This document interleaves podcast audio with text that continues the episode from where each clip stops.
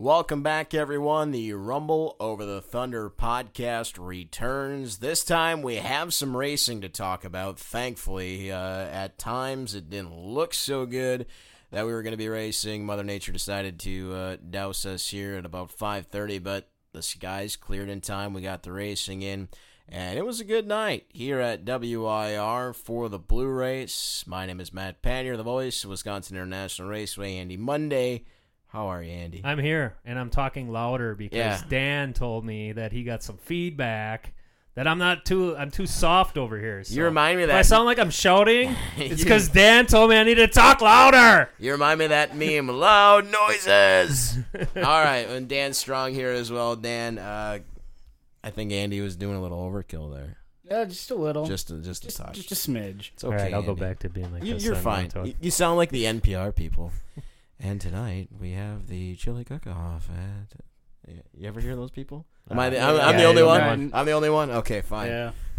Okay, good to hear my contributions to NPR are making a difference. Yeah, it was a little sketch tonight with the weather. Just to start out with that, I mean, everybody's looking at radar, watching it. I know the officials, uh, the officers of the club and stuff, they were concerned because we had the rain out last week. Now we got two Mm-hmm. sponsors crammed into the vil- pavilion. They're trying to make food. They're trying to do everything.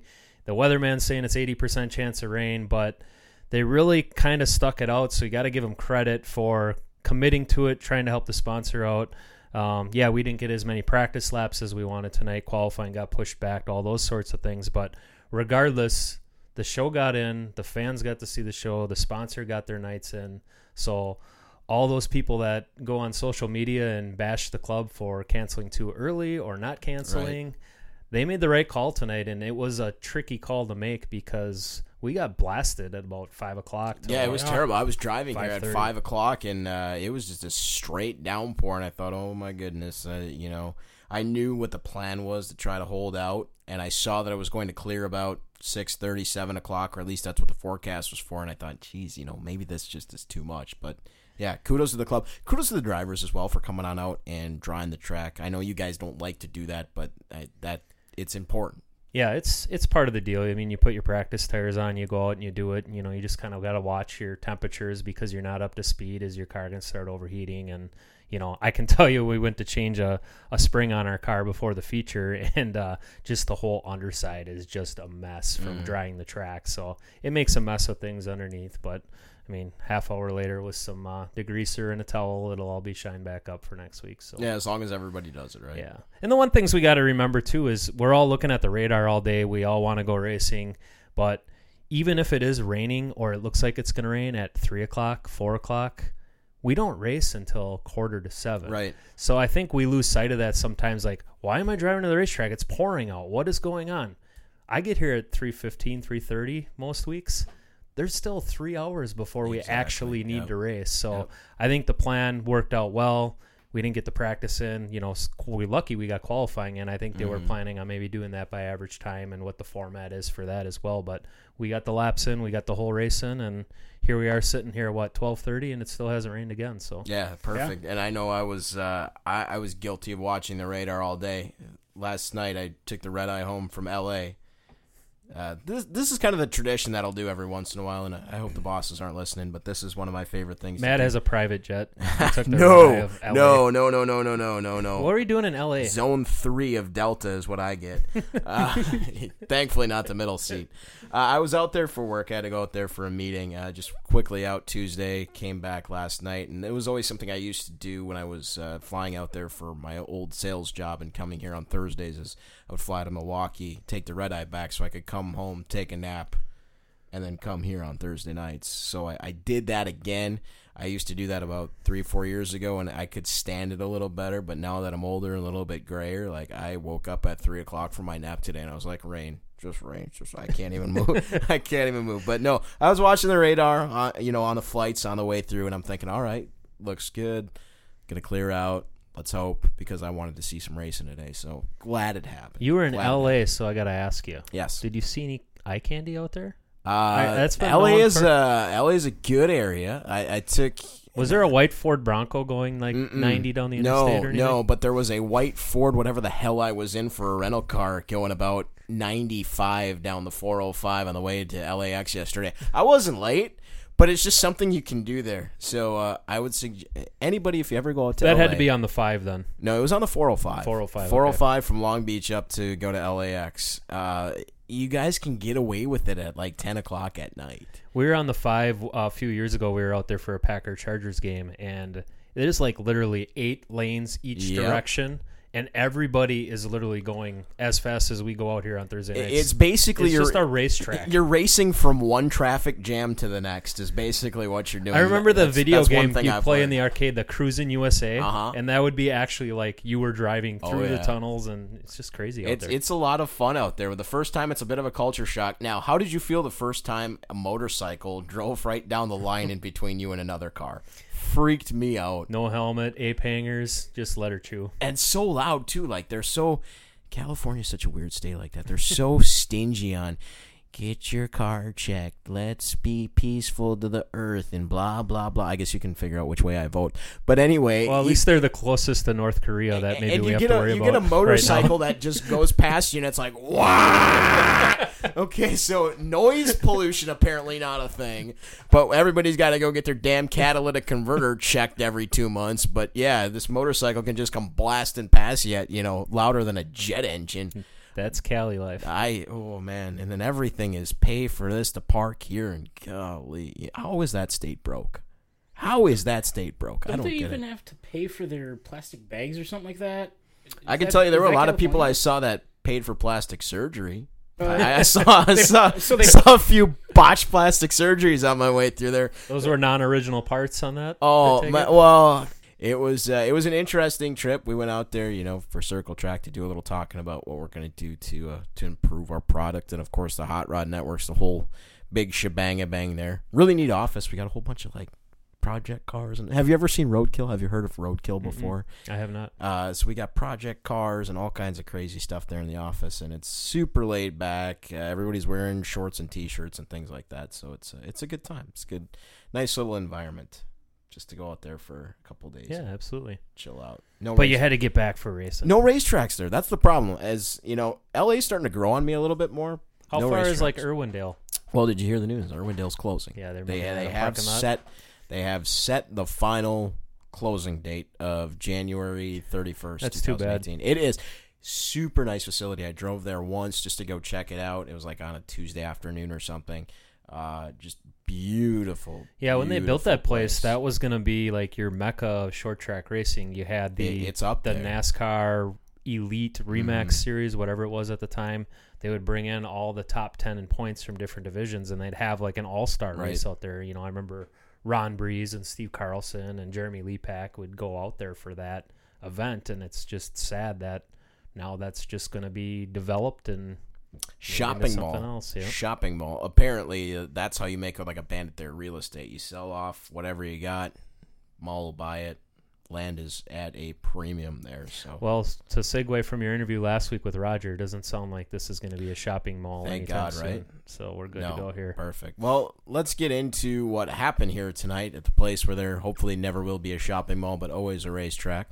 Uh, of course, we had the Blue Race this evening, and Andy Monday. My goodness, Ty Majeski. I'm glad you let him win. Tell Yeah. me what you told me on the way up here, Andy. Tell me know, what you told me. I thought we had a better car than Ty. We were really fast, and then I, you know, I got next to him on those restarts. But then I just remembered, you know, last week on the podcast, Dan picked Kendall, and Matt picked Maxwell, and I'm pretty sure I picked the 91.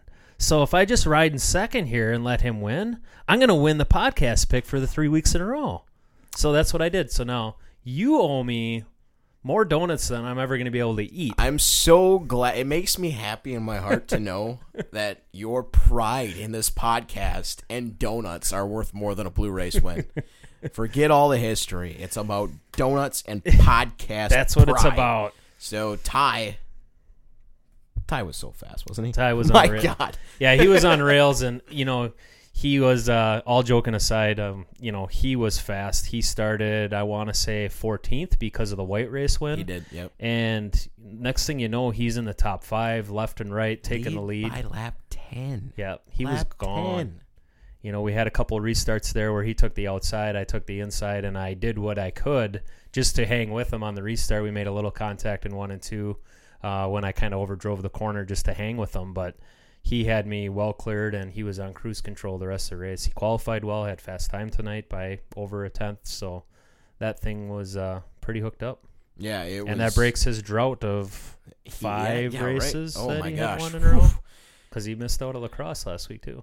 Yeah, that's right. He did. He Mhm. did. So, uh, congratulations to Ty. I mean, the class of the white race, the class of the blue race. Um, boy, sure would have been interesting to see what happened if he would have made her here for the red race.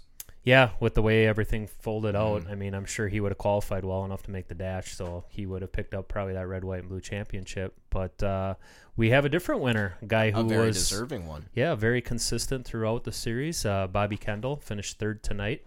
Um, had fast time, I believe, the red and the white race. Yep. And then second fast today. Yeah, and second fastest. So nice job to him. They, he had a faster car than me. I talked to, I didn't get a chance to talk to Bobby, but I talked to Jeff, um, his dad, after the race, and um, they were faster than we were running in second, and he caught me. Um, but then he kind of just backed off and left it at a car length, two car lengths. You know, he knew what he needed to do to secure his first red, white, and blue championship, and he was very smart about it and um, had a great run. Kyle Kelmus um, also Mhm. had a good run. He finished second overall um, for the uh, red, white, and blue. So hats off to him. That's the first time he's placed in the top three. I was able to talk to him afterwards. They were pretty excited. And then Lowell Bennett finishes third. Uh, and we had a little chance to catch up with our 2017 red, white, and blue state champion, Bobby Kendall. Here's what he had to say. Bobby Kendall wins the red, white, and blue state championship here in the super late models, joining the likes of Joe Shear, Dick Trickle, Robbie Reiser, Matt Kenseth. Bobby, how does it feel to put your name up on that board? Uh, that's pretty cool. Uh, all them guys are all, I mean, they all pretty much made it big, and uh, to be put my name in with them, that's pretty cool. I mean, people look back and see see my name in with uh, all them guys. Uh, that's just that's pretty cool. You've been running here now, what I think about seven years. It's been a little while. You've got a lot of races under your belt. Uh, what is it? What has it taken to get to this point? Uh, just to keep after it every week. Uh, we've been trying to get a championship here for, you know, like you said, over five years, and uh, we've come close. I mean, we've been leading and then have had a couple bad weeks and uh, just falling short every year. And uh, no, it started off rough, rough this year and regrouped, came back, and to get this championship, that means uh, quite a bit. Uh, we're kind of out of the the weekly standings, but uh, we'll just give it a run here in the next couple weeks. When you take a look and you break it down, that fast time at the red race was really important because those points ended up counting before the feature got washed out. The qualifying efforts for you have been really good. Is that something you and your team have emphasized? Uh, yeah, we always. I mean, we always go out there and to get go as fast as we can. Try to get fast time every time. So uh, it just worked out in our favor. But uh, sometimes it pays off to have fast time. You know, so you start back in the field. But uh, you know, nights like that, it pays off. I know you had a little adversity here for the Dixieland. You had to go back and get that other car. Uh, is that the one that you've been using here now? The one that you came back with? Yeah, we started out and we were bringing our other car. Uh, had some motor problems, so we went back and got our weekly car, uh, and you know, no practice, and had to start in the back of the semi, and we were able to make it in on, or, and win that. So, uh, yeah, it, it ended up working out pretty good. We were pretty happy with the finish there. I think we ended up ninth. So, You know, your dad's got a few championships under his belt, so now you got one over him. He doesn't have red, white, and blue championship. You gonna you gonna rib Jeff a little bit? Let him know about this. yeah, I might have to there. uh, like I said, we've been trying for quite a long time, so this feels pretty good. And I think the crew and uh, everyone, it was well deserved, and uh, we're pretty happy with it. What was the strategy going into tonight? Because I, kind of noticed that there were times where maybe you could have attempted to take second away from Andy Monday, but it looked like maybe you were just kind of playing it cool. Was that going through your head tonight to just make sure that the red, white, and blue title was locked up? Yeah, I knew uh, if we came in here and you know had a good qualifying effort, we were trying for fast time there, but uh, unfortunately fell a little short to Ty, which is that's always tough to beat him. But uh, uh, we just you know came in. Uh, if we had a good qualifying effort, like I said, and then uh, just played smart in the feature, uh, stayed out of trouble, and uh, that's what we did there at the end. I could have maybe pushed a little bit harder and got got to second, but uh, uh, we settled with third and took the championship, so uh, we're pretty happy with it. And now you can come back and run for a few feature wins before the year's up, right? Yeah, that'll be the plan here. We've been running good and uh, been running up front, but just fell a couple cars short here. So uh, next couple weeks we'll work harder and uh, hopefully come away with a win. So that is Bobby Kendall, the 2017 red, white, and blue state champion. And Andy, I know this is one that a lot of guys chase. And, you know, somebody from the outside might take a look at it and be like, oh, three races. Wow, big deal. But man, it is so grueling. And there's all the weeks in between that you're still racing here. This is not an easy championship to win. No, it's really not because you have to be on your game qualifying. You got to place well in the dash, and then you have to find a way to finish in the top three or top five in all the features. If you have one one night where you miss the dash or you get a flat tire in the feature, you can just consider yourself eliminated because it's so competitive and how it is. And um, hats off to the 11 team just being consistent throughout to secure that. Um, that's their first championship here at WIR. I know they're they've been really close to winning the Thursday Mm-hmm. overall title, um, and that car's been hooked up probably the last I want to say six seven weeks. Um, they've been really fast, so well deserved. Um, we talked about all the challenges they went through at the Dixieland Right. the weeks before that with the whole black flag three wide situation. So this is a well deserved uh, thing for the Kendall team for sure. And I told Bobby, oh Bobby, I remember watching you race late models when you were a 14 year old kid at the Dells back in 2010, 2011. But uh, congratulations to him. Congratulations to that whole team. Very well deserved and very good to see how far they've come since they started racing here uh, back a few seasons ago. Uh, with that being said, you know, Bobby Kendall was a former rookie of the year in the division. Speaking of rookies, gosh, you know, I, I don't like calling these guys rookies because I've watched them race for so long, but we had co champions in the late models for the red, white, and blue. Both rookies, guys that are contending for the Thursday night championship. Jesse Bernhagen and Travis Rodewald split the championship. Take Go a figure. share. Take a share of the title. Go figure. You know, the Bernhagen's been qualifying well. Rodewald, I think, has won three features, if I'm not mistaken, this Mm. I, year. I think at least two. somewhere sure. two or Yeah. three in that range. So, and they were both driving the wheels off the thing tonight. You could tell they were uh, doing what they could to catch up to What a race that The 32 eh? car. Did you get to watch any of that, Andy? a little bit. Um, My goodness. there was a there was a couple red flags, a couple yellow flags. It, it kind of got extended there a little bit. So some cars got tore up in the end, and um, but hats off to those guys. Uh, in case you didn't catch it, Mike Meyerhofer was doing his darndest to, uh, I guess you could say, play some defense against Jesse Bernhagen, especially down the backstretch. Jesse kind of alluded to it a little bit during the uh, interview, but hey, hats off to Meyerhofer for trying to hold on all he could. Hats off to Jesse for uh, not causing a conundrum, and Travis Rodewald was kind of sitting back there waiting in third. Uh, so Jesse ends up winning with the last lap pass on Meyerhofer, which man, that was that was so much fun to watch. Yeah, great race. Um, you know, it was um, again we've talked about this numerous times on the podcast. You kind of have five, six, seven really strong cars in that class that can win any given week, and it really uh, comes down to who makes the moves early, who gets the track position, and um, it's no surprise with how the season's gone for those two guys to come out on top and end up tied for the championship. It might even happen for the overall Thursday one because they got to be neck and neck on that one yeah, too. and you know what? Uh, they kind of talked about that a little bit when I caught up with them. So let's first hear from our feature winner tonight and co red, white, and blue champion Jesse Bernhagen. Jesse Bernhagen wins a very exciting late model race here tonight, and it ends up taking you to a red, white, and blue championship as well. Jesse, just first off, tell me about the race with Meyerhofer. Um, it was it was intense. Uh, we uh, we won two blue races now, and I, I figured out that we won them both on the last lap. Um, I we got a lot of good runs coming off the hill on two, and I could always get underneath him. Um, and then he'd he'd make it tough on me going into three, and finally on the last lap, he uh, he just got a little squirrely going into three, and it opened up the bottom uh, just enough. I think I might, I think my left left sides were in the dirt coming coming out of four, and um, hung on to it, and that was that. Yeah, you had to be really patient, not only in battling for the lead, but also with all the cautions and things. What was going on uh, in your head through all of that? Uh, the cautions, the the first one when we were running like sixth or something, um, I thought that we were gonna have to go to the the outside and be running on the cone. We'd wind up like sixth. Uh, it turned out that we, uh, when the 27 car went to the bottom, we wound up fourth, and I was pretty surprised, uh, and that helped us out a lot. Um, and then the once the race kind of wore on, we I think we started outside of Meyerhofer once on the outside. I got a good jump, uh, but then the car was too tight off of four. We almost almost knocked over the wall coming out of four. Um, but then after that, we went down to the single file restarts, and that made me a lot happier because then I, I wasn't as pressured to take the outside, and then I could hold off Travis on the on the on the restarts and things like that. So it ends up being a share of the red, white, and blue championship. How does that feel for you? Are you okay with it, or would you rather have it outright by yourself? I'd rather have it outright. I think anybody would rather have it outright. But if you're gonna, I'd rather have a share of it than I than none of it.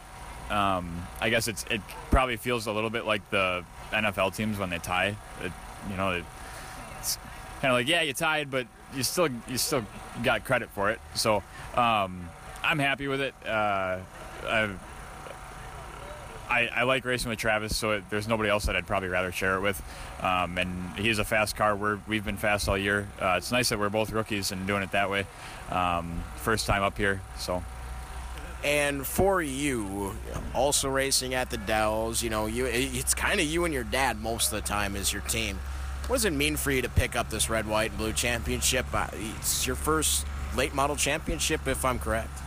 Uh, yeah, yeah. It's it'd be our first series championship. A few last in 2015 we won the September Showdown Championship at the Dells, but that's only a one night deal.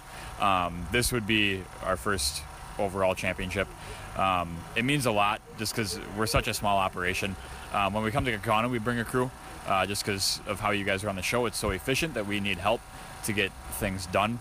Um, it's a lot of fun to be able to do it, and uh, it, it does mean a lot to, to come out here and run well and uh, show everybody that you can do it with, with less help than what a lot of people do. You still have that Rookie of the Year title and the overall title to settle here in the next three weeks. What are you thinking about that? Uh, I think it's going to be a lot of fun. It's going to be a, a, tight race between me and Travis. Um, what did you say? Three weeks left. So um, I, I, think I have a little bit of a points lead right now. Uh, we'll definitely see what happens. It'll it'll shake out. We're probably both going to have two good runs and one bad run, is what I would guess, and um, hopefully our bad run isn't as bad as his. So Jesse Bernhagen wins the blue race tonight and shares red, white, and blue state championship title, and then his co-champion Travis Rodewald. Travis Rodewald wins his share of the Red, White, and Blue State Championship. He was the winner of the Red Race, ties with Jesse Bernhagen. Uh, Travis, what did you know about the points? Did you know anything? We were watching Jesse battle for the lead with Meyerhofer. You were back there in third. What were you thinking? Well, sitting in third, I honestly was waiting for a wreck to happen because it was quite a quite a sight to see in front of me, and I was just biding my time hoping the two of them would not wreck but drift up in the corner and allow me a chance to go through. Um, I knew that with Jesse in front of me, I was either going to lose the red, white, and blue championship or I was going to tie. Uh, I, I, really wanted to be one position in front of him. Um, but on the restarts that we had all these many cautions, I wanted to start on the high side, but my car was not good tonight on the high side. So I chose to take the inside lane, and that costed me the guaranteed red, white, and blue championship, but I was okay with that because Jesse Bernhagen is a very good guy to race against. He's a clean racer, so to take a tie with him is okay in my books. And you guys are battling not only for the red, white, and blue, but the rookie of the year and the overall championship. Uh, it doesn't seem like you guys have been able to get away from one another this year. No, we both have strong cars and we both got good talent, so. Um, I guarantee the points championship will come down to the last night of racing, and there is even the chance that we will be tied for the for the last championship night of the of the year here. So it'll be interesting. Everyone should be coming out to watch the last night, the last couple two nights of racing here, three nights of racing. Um, it will come down to the last checkered flag. What's been the secret here for you this season? I mean, you and Jesse are rookies. You guys aren't supposed to be racing for a championship. I mean, I'm saying that facetiously, obviously, because you guys are and you're doing really well. How does that happen? Well, we both have got good cars, and we both have a lot of time spent on them. And I'm not saying other racers don't have a lot of time spent on them, but we have good people working on our cars, and we have well balanced cars. So the cars are there at the end of the race when we need them the most. What does it mean for you to pick up that share of the red, white, and blue championship? I mean, you're a guy that's been racing a lot, super stocks, but American cars, and now you come here in the late model and you get your name into the history books. it means a lot to me. Uh, all the years I've been racing, I traveled with the Mid American Stock Car Series for a lot of years, and I'll be honest with you, the Mid American Stock Car Series actually taught me a lot. It's a heavy car, a lot of motor, and not a lot of handling adjustments. So to be able to wheel one of them when you get into a late model, it seems a little easier. So uh, all my years of racing has taught me how to race an ill handling car.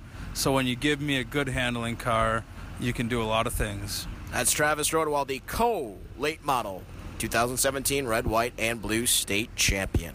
So there they are, the co-champions of the Red, White, and Blue State Championship Series in the late models, Jesse Bernhagen and Travis Rodewald. Andy, I think one thing I really noticed that was interesting about what both of them had to say, I don't think Travis really outright said it, but Jesse did. He says with three weeks left here, he figures both of them are going to have two good nights. One of them are going to have one bad night. Travis kind of mentioned that too.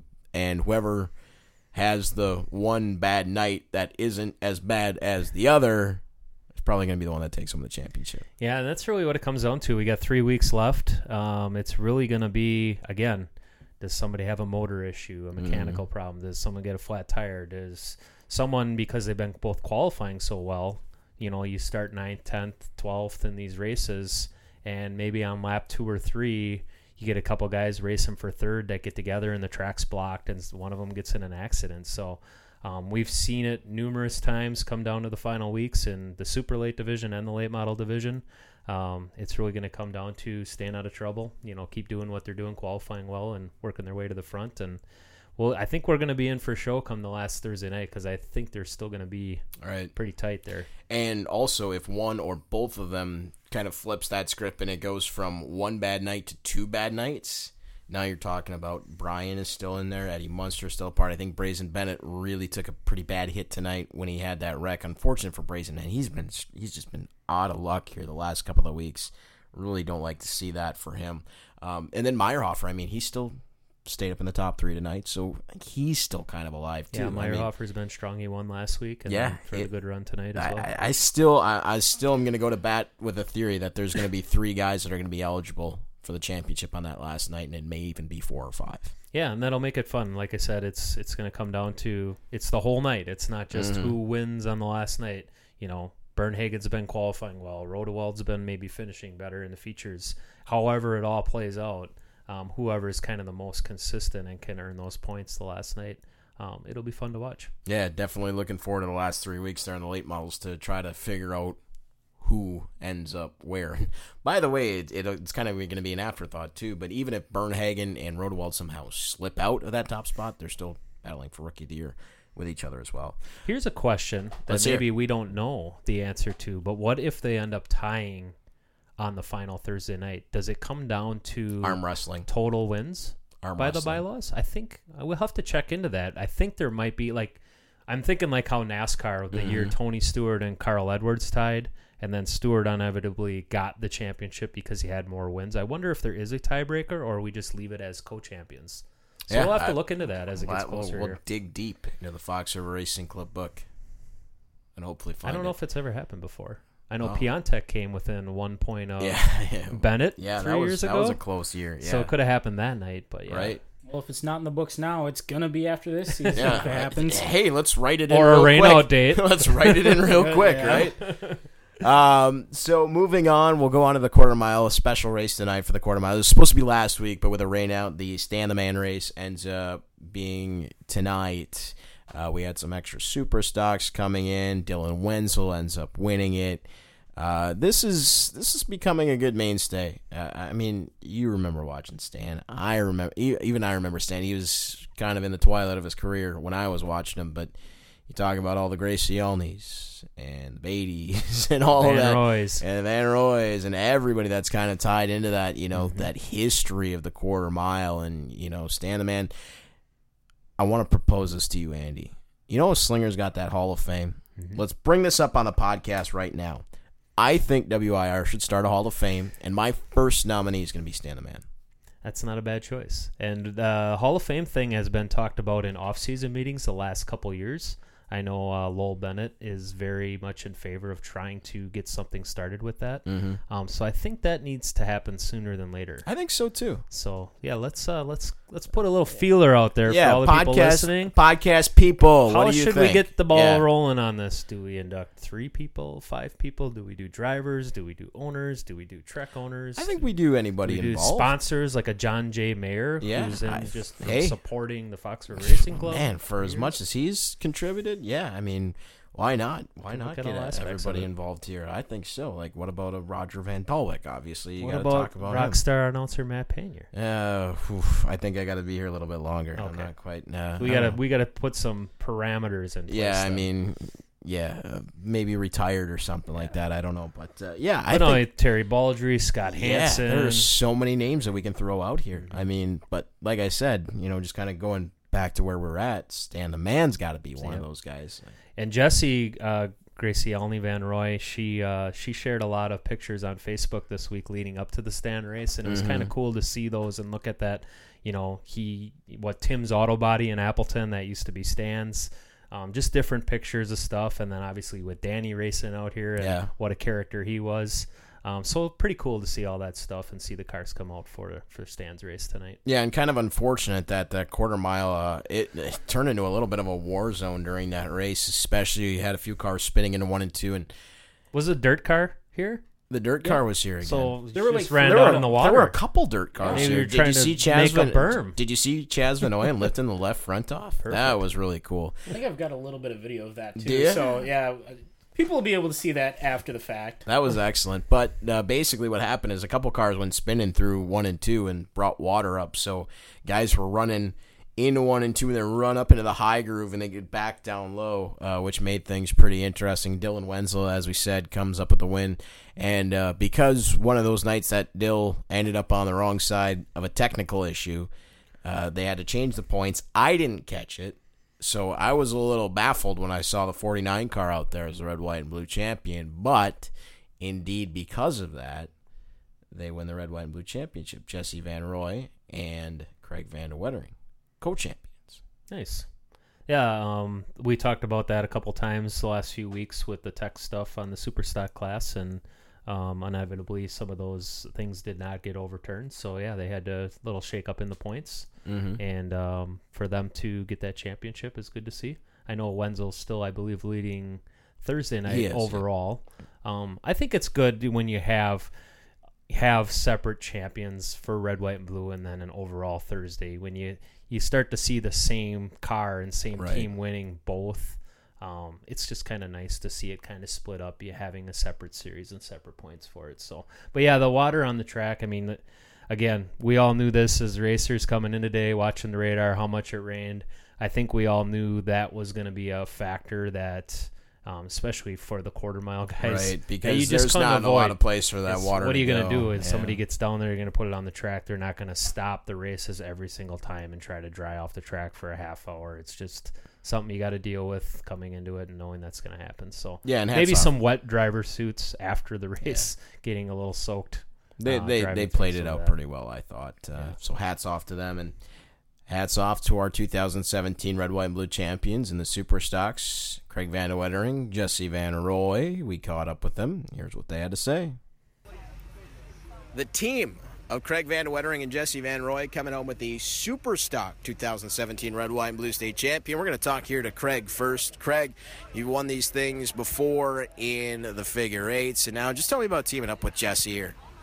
I like it. Um, me and Jesse, obviously, I think this is our, uh, what is it, Jess? Third year in a row? Yes, third year in a row. And then we team drove once back in 2011. Um, Jesse's got a lot of experience, and we, like she stated earlier in her interview, we share a lot of stuff back and forth, um, and you know maybe pointers or this or that. And I guess one thing Jesse knows she gets out of me is I don't leave nothing on the track. I give it my all every single time um, and Jesse does too. And so I think that brings out the best in each other. We we kind of will challenge each other or pick each other up if if the other one's kind of struggling or whatever. We try to, anyways, do the best we can. Now, how do you guys choose who gets to drive what race? Is there any kind of a format? Like back, it doesn't seem like it's always back and forth. Does it kind of depend on who's available, or how does that work out? Uh, actually, it's with Jesse's kids because Jesse has a lot more responsibilities with her. Her boys are older. I only have one daughter. Uh, Jesse's boys are older and they're into football now and all that sort of thing. So actually, usually is Jesse gets the first three weeks and then I get three weeks and then it's every two weeks but Jesse's schedule doesn't allow for that this year, so I think I'm in the car the rest of the year. Just enough to confuse that silly announcer up top. Thanks for pointing that out, by the way. That's going to help out a lot. Jesse, I'm going to take it over to you now.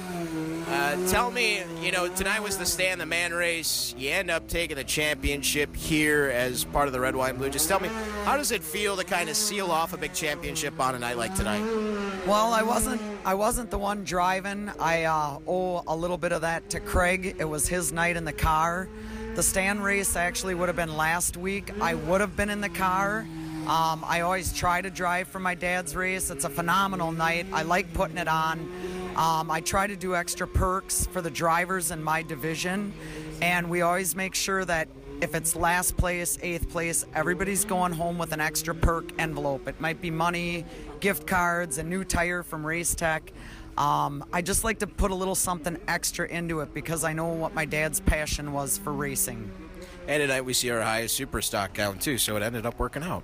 It did. It did. And you know, the the fans, I'll say it again, I've said it all night, to have the patience to sit here.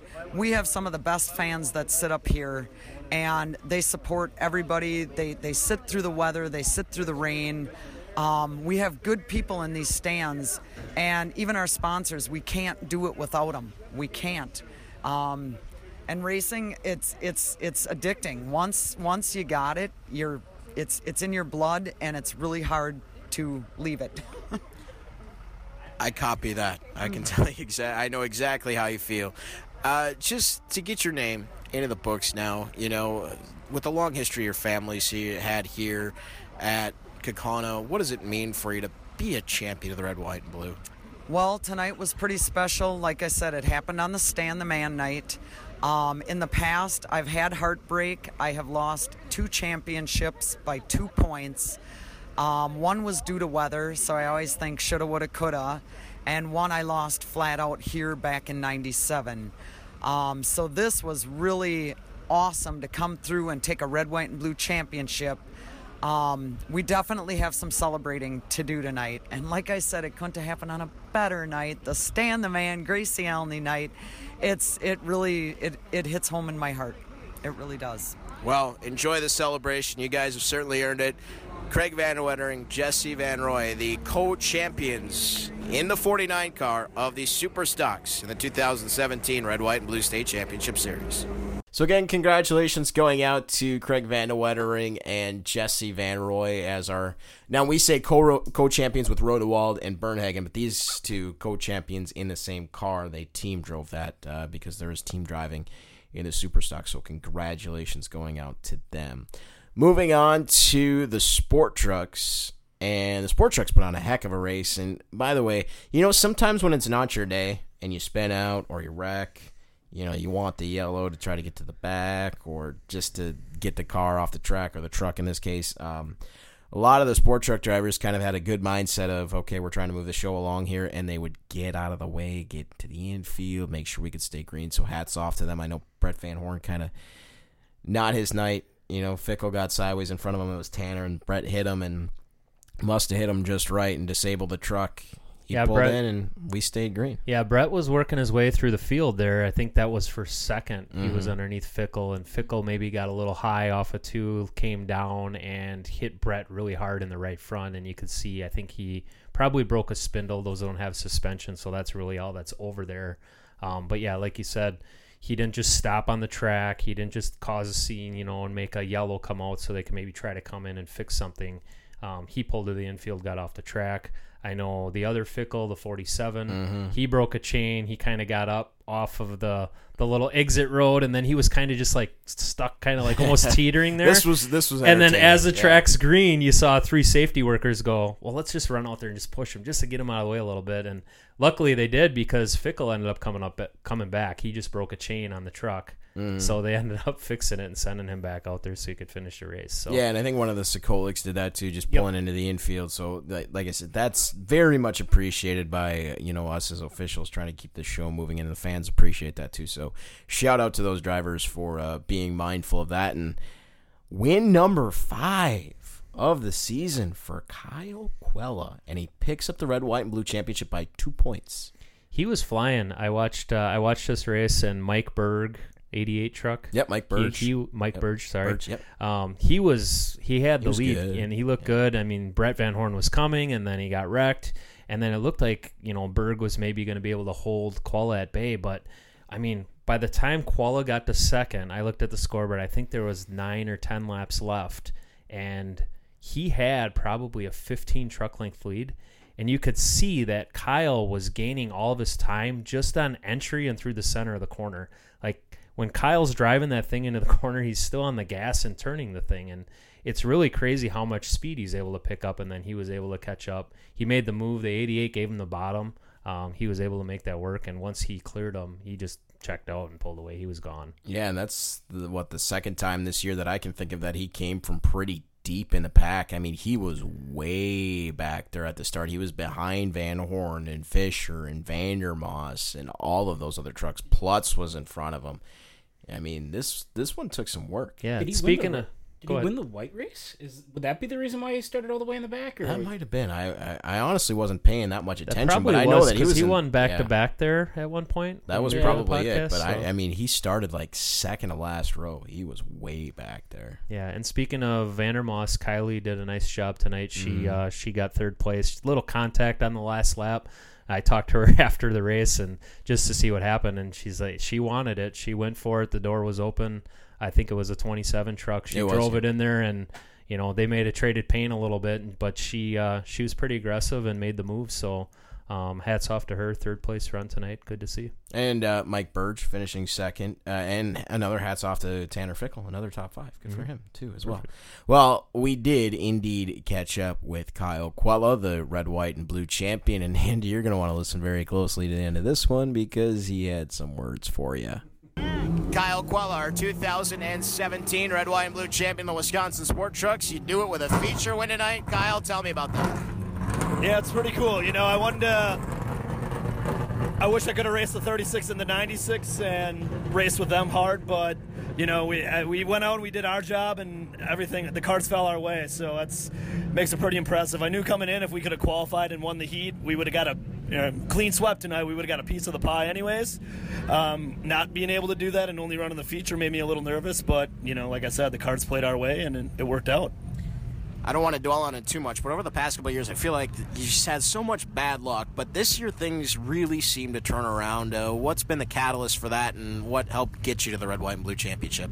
You know, I think, you know, my dad and I, we've been calling it a structure reorganization, for lack of a better term, but he used to have it at his house and we'd work on it there. And now we have it at, our, at my house and he comes over and helps me when he wants to. And um, I think that's kept things a little loose, but then just things on the racetrack, things that have gone the wrong way in the past, you know, seem to, even just little things, you know, somebody breaking and, you know, like tonight, you know, with Brett getting taken out, I feel like I've been on the receiving end of that more times than not, but, um, you know, just kind of finally getting some good racing luck our way. And it's not just the Red, White, and Blue championship. Obviously, now you kind of put yourself in contention for the overall Thursday championship. Are you looking toward that now? Just three weeks to go. I mean, uh, our goal right away. I mean, I knew that we had a hill to climb, and I knew we needed some help. And now we got a little, we got a little bit of help. Um, now we just need to go out and do our job, do our homework. We were here on Tuesday. I don't know if it'll be the last Tuesday that we're here either. I mean, you know, you gotta at this time of the year, you gotta go all in if you want it, and um, you know that's what we're gonna do. We're still, you know, we're, we're trying different things every week. Because I mean, again, I, I don't think I was the fastest truck tonight. If if we all would have raced our race, but you know we uh, was still able to take home the trophy. But we still got to get get some more speed and hopefully you know string together you know some good three good weeks here. Last question: Does Andy Monday pick on you too much on the podcast? You know? Not not a whole heck of a lot. Um, how many features does he have this year? Do you know? No comment. I don't even need any hands to count that. Well, shots fired. Kyle Quella is our 2017 Wisconsin Sport Truck Champion. Thanks, Matt. Andy, your rebuttal.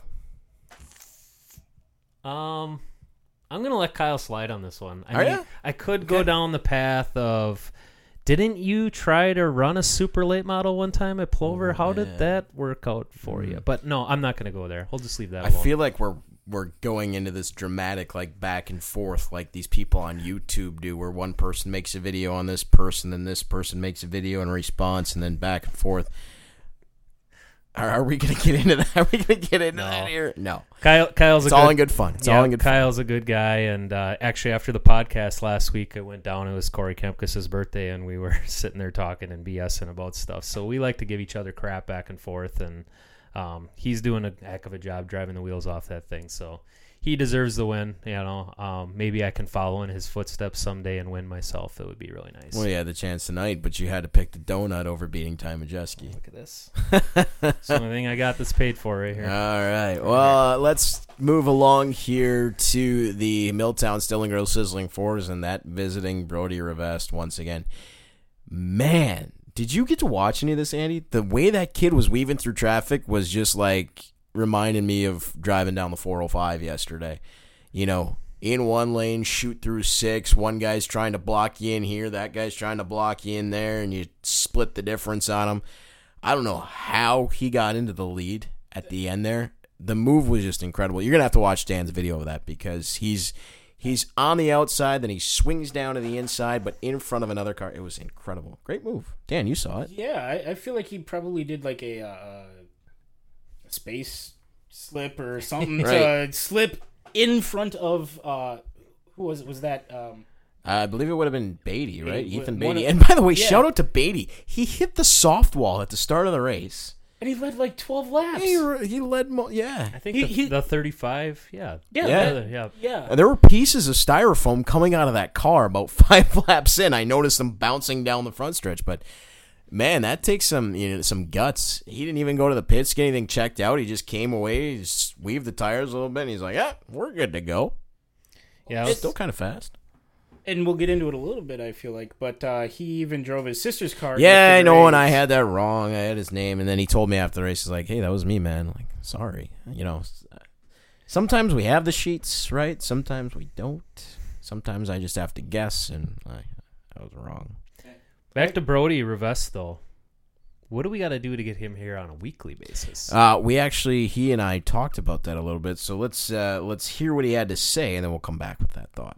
Brody Revest is the 2017 Red, White, and Blue State champion for the Milltown Stilling Grill Sizzling Fours. Uh, Brody, we just kind of chatted about coming out here and racing at WIR. Been a lot of fun for you, and it was very successful. Tell me about it.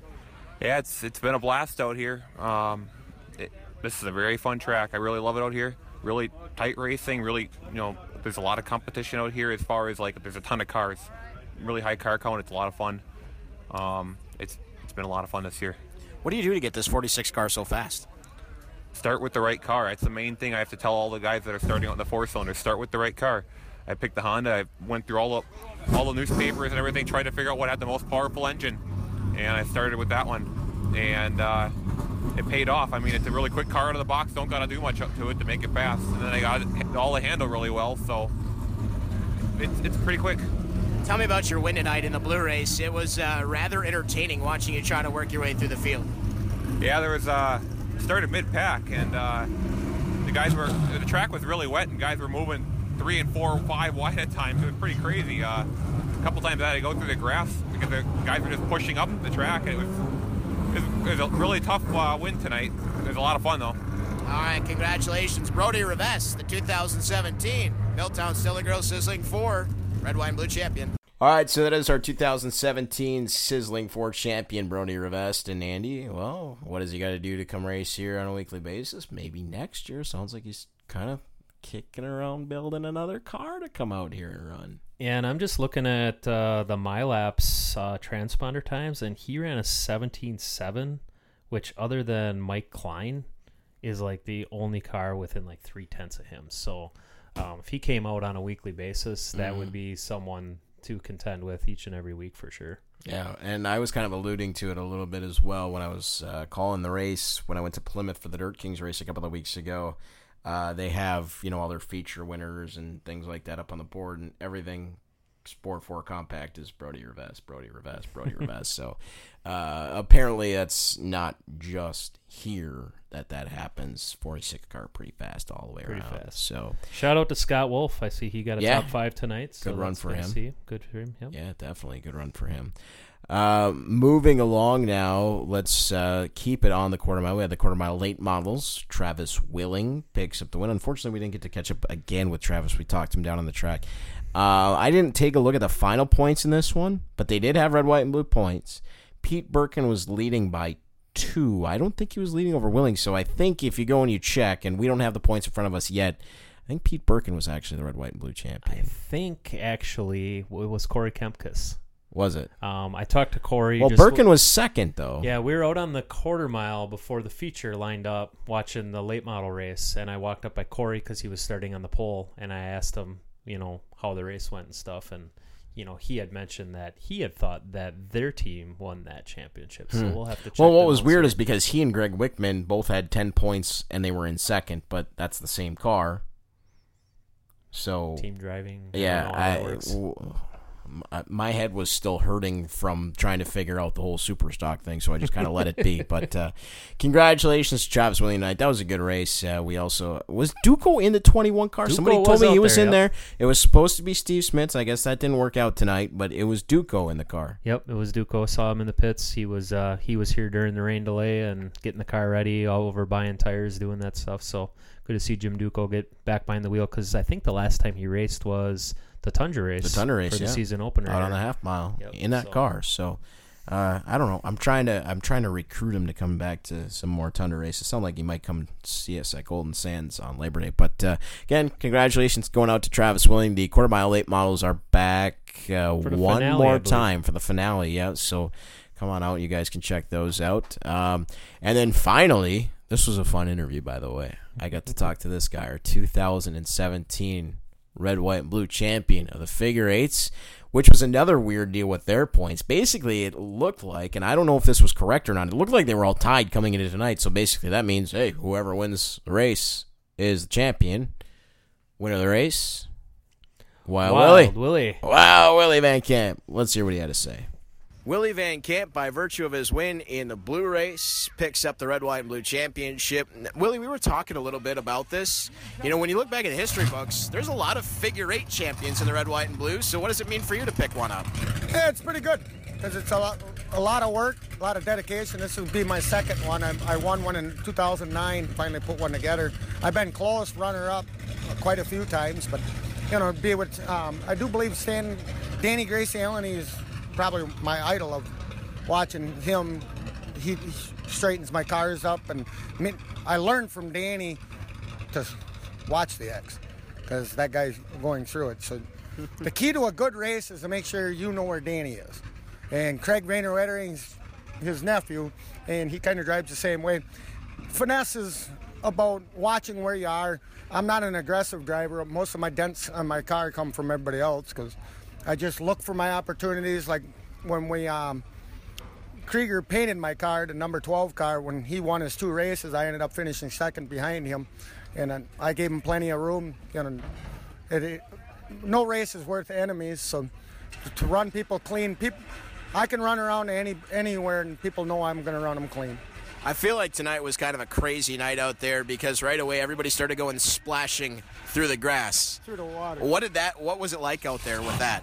It was slippery, but that's where my dirt, dirt dirt experience when I first got into a race car was Kevin Shue got me into a dirt car, and I ra- my first racetrack was Luxemburg, and on the quarter mile dirt, and then we won the first figure eight they ever had at Oshkosh on dirt.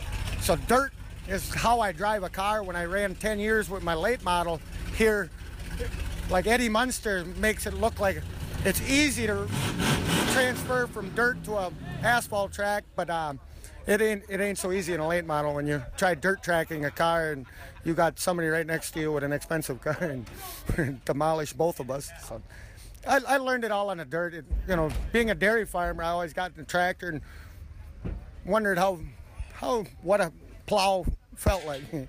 and sometimes with a race car, you're going to get a plow or a push. Let me ask you, how, how do you do you set this thing up? You know, everybody gets a setup for the left turns, but you guys got to go left and right. What's is there a strategy there? You just kind of try to keep it even balanced. What do you do? Even evenly balanced. And the hard thing to say about it is this car is both my cars are set up for slinger. Slinger's a high bank. There's um, 1,200 pound springs in this car, so this car. If a lot of people see me, I push into the corners, so I got to make sure I'm on the bottom and I finesse the gas and stay underneath it. Because if this was set up for just here, I would look like Dylan Wenzel, where he's phenomenal this year on the racetrack. And my car is set up for, I don't change nothing on my car, no stagger. I keep the car equal when I race Slinger. We got five wins at Slinger. Right now we're um, tied for the point lead at Slinger. So it's been a good year. And like I said, the pretty flame job that Krieger did on the car. The car looks pretty. We left pink on it. Ke- um, Kempkes gave us the. I know um, I have no windshield, and I know the fairing in the back don't help nothing, but we left it pink for his grandparent, grandpa that passed away. I, I told him I'd leave Kempkes' name's right on it. So, but I got a lot of friends that all the 10 years I raced a half mile, I have no enemies. I'm, no race is worth twisting somebody out to make enemies.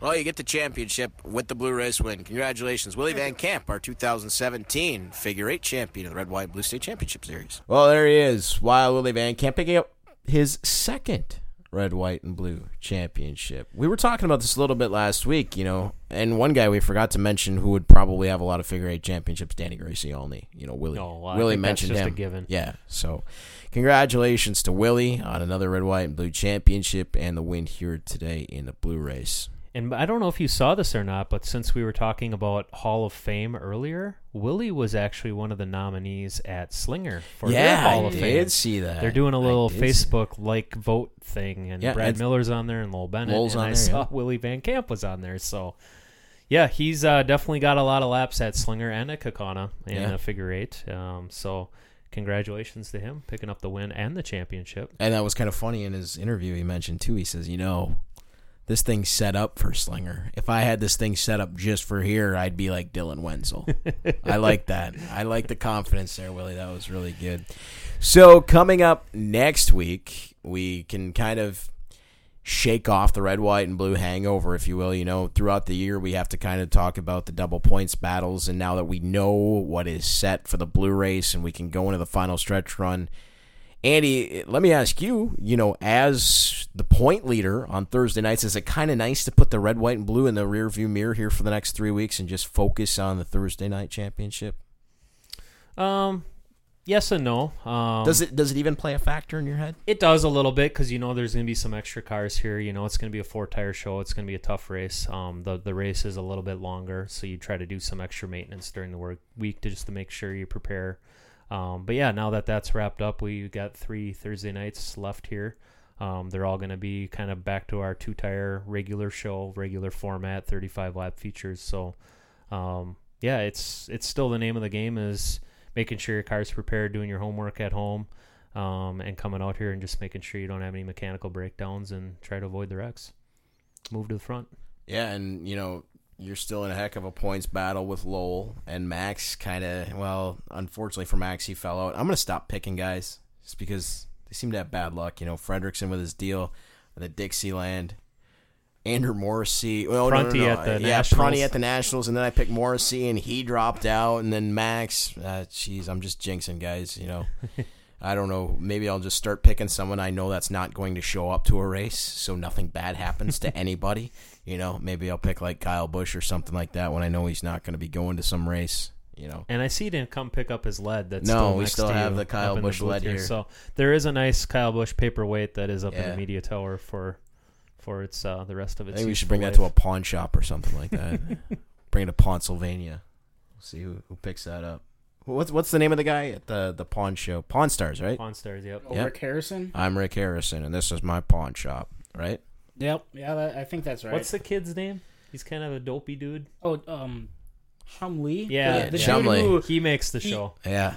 Didn't he just lose like 150 pounds or something like that? He lost a ton of. Yeah. Doesn't look li- like himself. I've been told that uh, if you go to that pawn shop, those guys are nowhere near it, and anytime ever. They they're there to shoot the show, and then all of the people that work in there, people you wouldn't even recognize. Hmm. I was told that last time somebody went out to Vegas. They're like, "Yeah, we went to that pawn shop, and there's nobody there." You know, they just, I'm sure you know they get to be kind of the celebrities. That Oh, yeah, people like- want to come in and talk to them and get their autographs. So it kind of gets to be a little too it's, too it's a little, it's a little, little too much. Just got to separate themselves from the rest of the people. They do know their stuff though, and it's fun to watch because they do call people out when they they get BS. They bring Mhm. the people in. Like I remember watching one of the shows, and somebody had an autographed Super Bowl one football from the entire Packers team.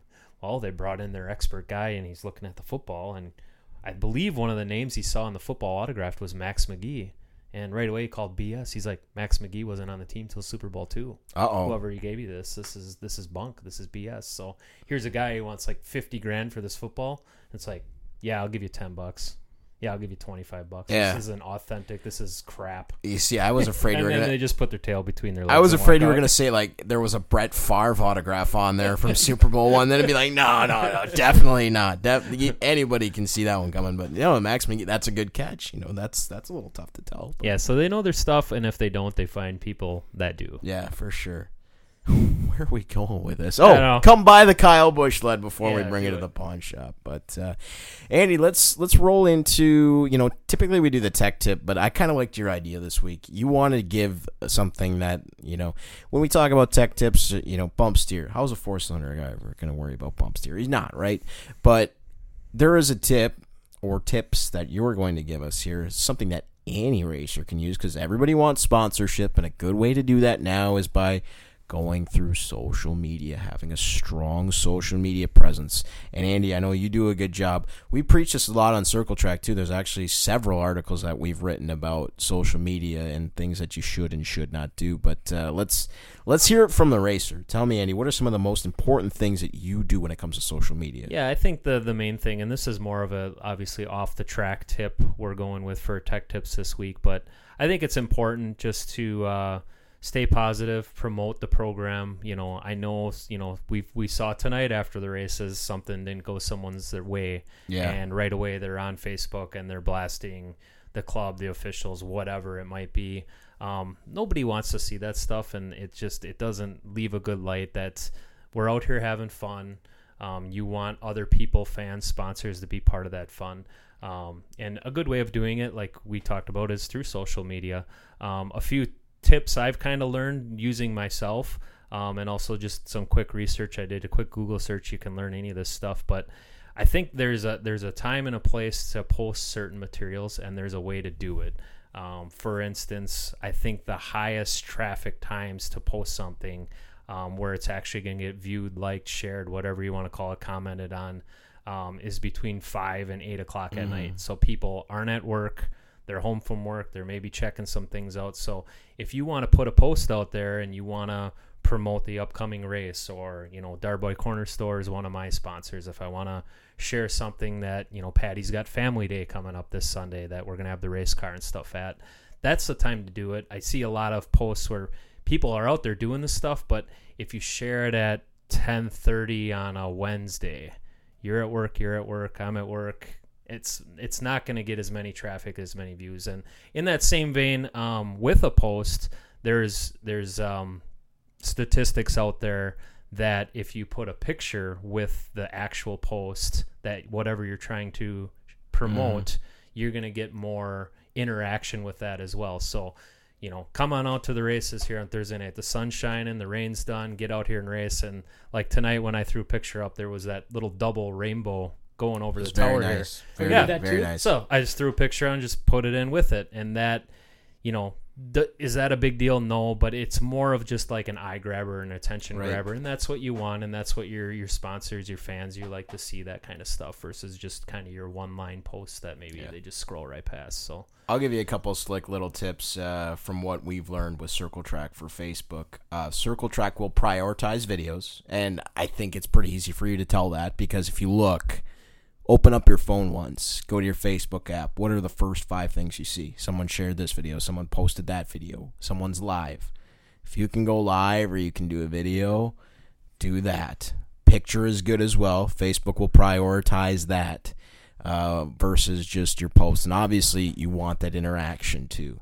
Interaction is something that helps out a lot. So if you're a page that just posts something and nobody likes it, nobody comments on it, nobody shares it, it's not going as far as someone that says, "Hey, you know, comment, say in the comment sections if you're going to the blue race." So suddenly, Andy, you you post that, and now you know 20 people comment, "Hey, I'm coming." Well, now Facebook looks at that in their algorithms and they say, "Hey, look, anytime this guy posts something, people interact with it." You're going to go to the top of news feeds doing that kind of thing. So, try to do something a little interactive. Don't just put something out there like, "Hey, I'm going to the racetrack, blah, blah, blah, blah, blah. You know, ask some questions, engage with people a little bit. And I think that's a big part of it is just involving people in our sport. You know, they want to know the ins and outs. What goes on during the week? What what what do you guys do in the shop? You know, when are you coming out here? You know, and that you're enjoying it. Stay positive mm-hmm. about it. Um, Natalie Decker, obviously, we see her posts and stuff that she has on social media. Yeah, wildly she, popular on Facebook. She does a great job, yep. and this week she took some time out just to do a Q&A. Hey, comment you know below this picture in a post any questions right. you have and she replied to each and every one of them and they could have been you know are you going back to school? When do you plan on racing with danica and nascar? When are you coming back to wir just any uh, random question and you just get so many people engaged and they see she's positive about it she's excited about upcoming races yeah. and, you know she's had her struggles with their fury car they've been working on but you don't see any of that stuff online it's all about yeah. this is what we're excited about this is what's happening and really keeping it positive is going to keep more people engaged because nobody wants to see kind of the pissing and moaning. Right. Things didn't go your way. And I'm guilty of it myself. I have those nights. We've all and been there. You're just better off to just not share, not post right. if you have it, and just give it a day to let it just settle out. Give an update later. So. Well, Andy, I think all great stuff there. A lot of things for guys to kind of base yourself on. I'm gonna I'm gonna add two more things really quickly. Number one, consistency. If you're going to post, no, don't post a lot a lot is not good. Facebook will get mad at you if you post a lot and nobody interacts with it. But consistency is good. If you pick kind of not necessarily a time, but a time frame, and you post every day, every other day, Facebook is going to notice that. They're going to like that too. Um, another thing that I think is a little bit sneaky, and I, I've been trying this with Circle Track and I've been watching it a little bit. I will schedule posts. If you're a page, you can schedule a post. Interesting. Um, and I like to schedule one usually right around like 5:45 or 6:45 in the morning because what do you do? You get up, you get you your mor- people morning work. coffee, get up on Facebook, take a look. You know, you post an interesting article or something like that, or you post an update from the night before. You're going to catch people's eyes at that time mm-hmm. too. So, uh, just a couple little things that I've noticed. And I'll, I'll, tell you, this is a this is a daily struggle for me trying to figure out Facebook, and of course, there's still Twitter and Instagram and all that other stuff too. So Snapchat. Yeah, Snapchat. Snapchat's easy, man. I, I'm I'm guessing I don't do Snapchat. Instagram. I love Instagram, by the way. So positive. You post a picture. Here's this. You never see the fighting or anything like that on on Instagram. Instagram drama free zone. It's beautiful. Yeah. My my Instagram is fun because it's all race cars and hockey stuff. So, and some I think other, that's the yeah. fun part about Twitter too is on Facebook, you're friends with somebody. If you're friends with them, they're friends with you. You see each other's stuff mm-hmm. constantly. On Twitter, you pick and choose who you follow and right. what you follow. So if you want to follow Donald Trump, you follow Donald Trump and you see all his nonsense. It's the greatest, most fantastic but Twitter account in all of human history. If you want to see stuff about football, about Miami Dolphins signing Jay Cutler, if you want to, did I mention that? Um, yeah. You, you know what? race cars.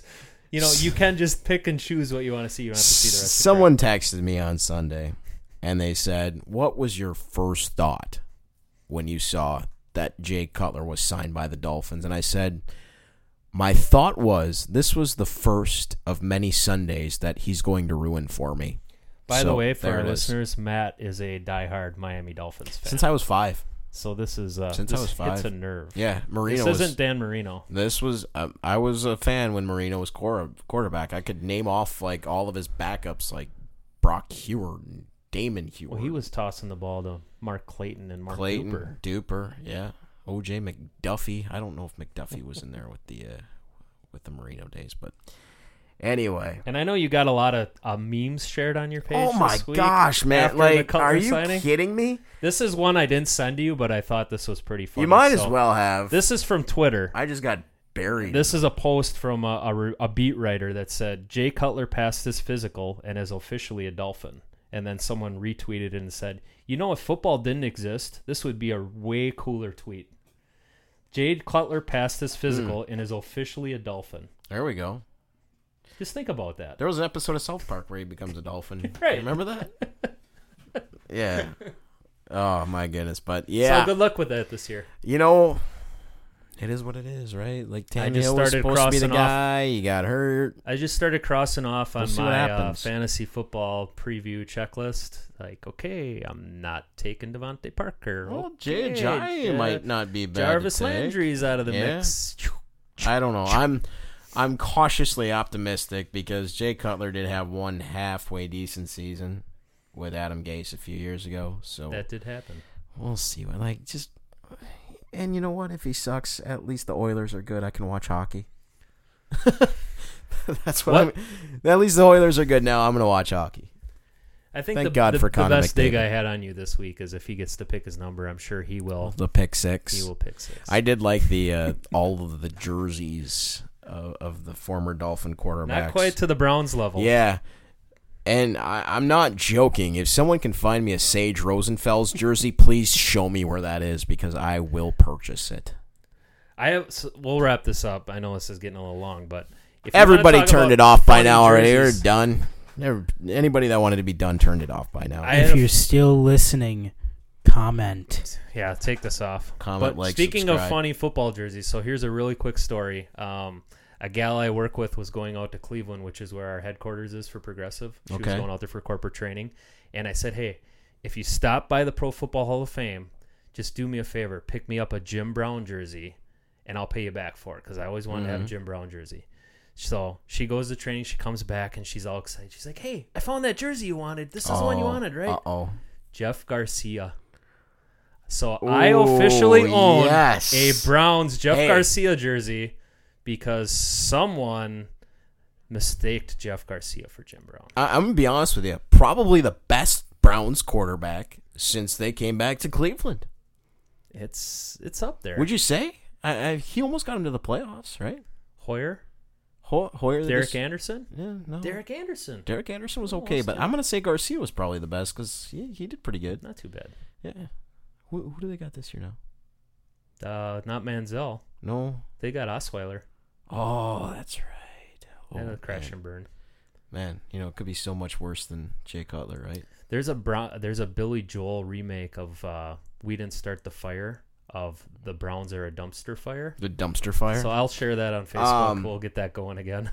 I, I want you to check out. Are you a YouTube guy? Do you watch any Yeah. YouTube? Okay, so part of the name I didn't. When I can steal it away from my six-year-old daughter. okay, part of the name I didn't pick the name, but I, I want you guys all to check this out. There is somebody called urinating tree. Is his name? Um, but he has all of these videos like uh, that. Just basically, you know, he'll look at like the Phoenix Coyotes and their legacy of like these are called quote unquote like legacy of failures. The Vikings are on there. Um, he's done one on the Browns. He's done them on hockey teams. Base it, basket. They're hilarious. Watch them. They are hilarious. They, it's like this fake documentary style where it's like, well, at least you did this. Oh, but wait, it didn't work. it's it's it's really good. So check it out. His, his name is Urinating Tree on YouTube. It's uh, it's funny. Oh, and by the way, since this is a racing podcast, Oh, It is? When did that He start? did one on NASCAR changing the point system. I laughed so hard. I laughed so hard. So if you want to tie this all back into racing, look at that one. It's called like Urinating tree. yeah, NASCAR, the lol cow, lol cow of professional sports, something like that. It's he gets into the point system and it is just hilarious. Classic. It's good stuff. So we are back next week. the first of the three week stretch run to the end of the 2017 season. Are you going to be here Tuesday wheel races. to Are- drive the are- PT? Are we going to do this? I'll be in Chicago for work, but I'll be coming back Tuesday night. All right. Well, let's So- coordinate this and make sure that we do this at the same time. I see the PT finished 13th, I think tonight. Okay, well, the hopefully it's okay. So the- Yeah. the, offer still stands. We gotta. Yeah, we've been getting a little pressure. I mean, uh, this week I was gone, so it, it couldn't happen because I had to go out to, to California for work. But yeah, I mean, if, if you're in, I'm in, or we'll figure out when we can. All right, this. let's coordinate it. Yeah, we'll, we'll get this done. But big wheel races next week. Uh, two weeks until the sport mods are coming into town with the Rich Summers Memorial, and then Valley Liquor Fan Appreciation Night to round out the year. Beer and corn. Nope, and Great then time. the eve. Well, I mean, We gotta do a Eva the- Destruction the- podcast. Yeah, How about a oh, live remote? Definitely. But we, I mean, the Thursday night stuff is what we're rounding up. But yeah, We'll do a live We're gonna podcast we're gonna figure out something. Well, you're. I know you're broadcasting, but Yeah. before the eve. Okay, A tailgate one. that would be fun. That'd be a lot of fun. And then uh, Dan and I were kind of talking during one of the cautions here tonight. I was just, it was more of a one way conversation because I have this microphone thing where I can just Oh, is that yell what and that- talk how that all the works? time, and then Dan's like, "Hey." Uh, I can't. I can barely hear you. Sorry, Dan. I'm not saying. I you—I'm not saying you mumble. I'm just saying I couldn't hear. Well, yeah. Plus, we're shouting across like a fifty foot gap. Right, but we were talking about like what we might do with podcasts during the winter time. Maybe one a month, something like Sure. that. But we can figure it out. Talk about what we got for Christmas. Could do that. Could tie it in with the monthly off-season meetings. Yeah, that and PRI and things like that too. that You know, I'll out. be down PRI. I think you usually come down and check it out too. Yep. So maybe we can talk about what we find down there. I there. don't do a lot of checking out at the actual show, but there's a few bars down there. There's Cadillac Ranch. There's Howl at the Moon. Hey. I might have frequented one or two. I, I'm going. I'm going to tell you, It's a good time. Steak and shake at 3:30 is a good time. steak and shake at three. You'd be surprised, no matter how cold it is, when you see a steak and shake, how much you want ice cream. I found that out about myself this year. It was 10 degrees. It's a, it's a good thing Uber exists. It makes Eh, all of these things walk. very you easy. You can walk. We walked. We walked around. All right. Well, Fox River Racing Club on Facebook is a good place to find out more about what's happening here. FRCRacing.net is the website. Andy, coming back next week with a championship on your mind. Good luck, my friend, and good luck to all the racers out there. I mean, this is uh, this is what we've worked for all season long, just to kind of watch some championship battles, and they're good. So hopefully, you folks can join us out here with just a few Thursdays remaining. Hey. I don't care about preseason football. I know you guys don't either. That's why the XFL failed, and that's why nobody watches Canadian football. I thought So, the XF failed, XFL failed because Trump was part of that. uh, they did a lot of weird things. Okay. They a Maybe lot- Trump was part of the. They did a lot of weird no, I think Trump was part of the other football league, the USFL. Yeah, that's that- what it was. I'm what sorry, it was. not yeah. the XFL. And that one failed because basically, well, everybody signed up to go back to work for the NFL. Basically, so, yeah. that was that was all that was. they But had like Warren Moon and Jim Kelly and yeah, stuff. it was, for it was good there for a little yeah. while. and Little then- while. Yeah. Then the strikes stopped. So, all right. Well, thank you all for joining us. We appreciate it, and we will catch you next time. Stay out of trouble.